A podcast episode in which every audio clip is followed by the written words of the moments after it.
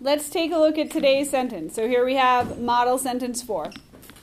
The prehistoric Celts, the Romans, the Anglo Saxons, and the Normans all shaped the culture of medieval Britain.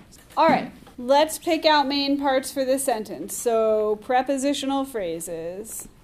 Of medieval Britain. Thank you, Chance. Okay, of medieval Britain.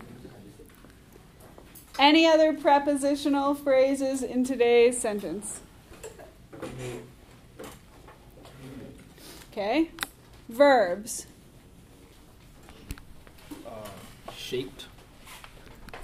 Action or linking? Action verb. Action verb. Okay. So then we ask our subject question who or what shaped?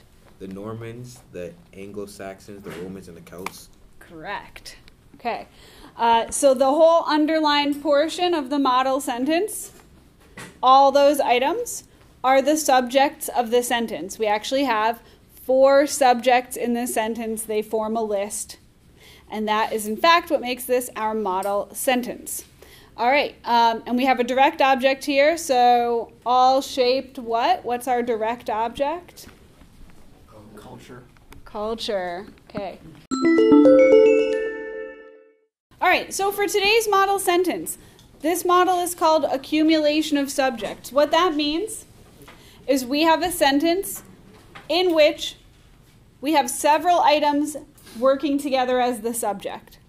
In order to successfully imitate this model sentence, you need to have at least three items in your list as the subject. My example here has four. But to really be an accumulation, we need to have at least three. If just two, we will call that a compound subject. But here we have more, okay? Um, a couple of important things to notice that we have commas between each item in our list, right? Celts, comma, Romans, comma, Anglo Saxons, comma. Then we have our conjunction, and, and our final item, Normans. And we do have a comma before the final item.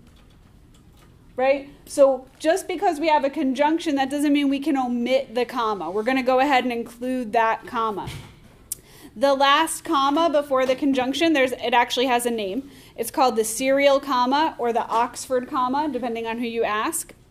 And there's a lot of debate, believe it or not, people debate this sort of thing. There's a lot of debate about whether or not we need the Oxford comma. And in this class, the answer is we do.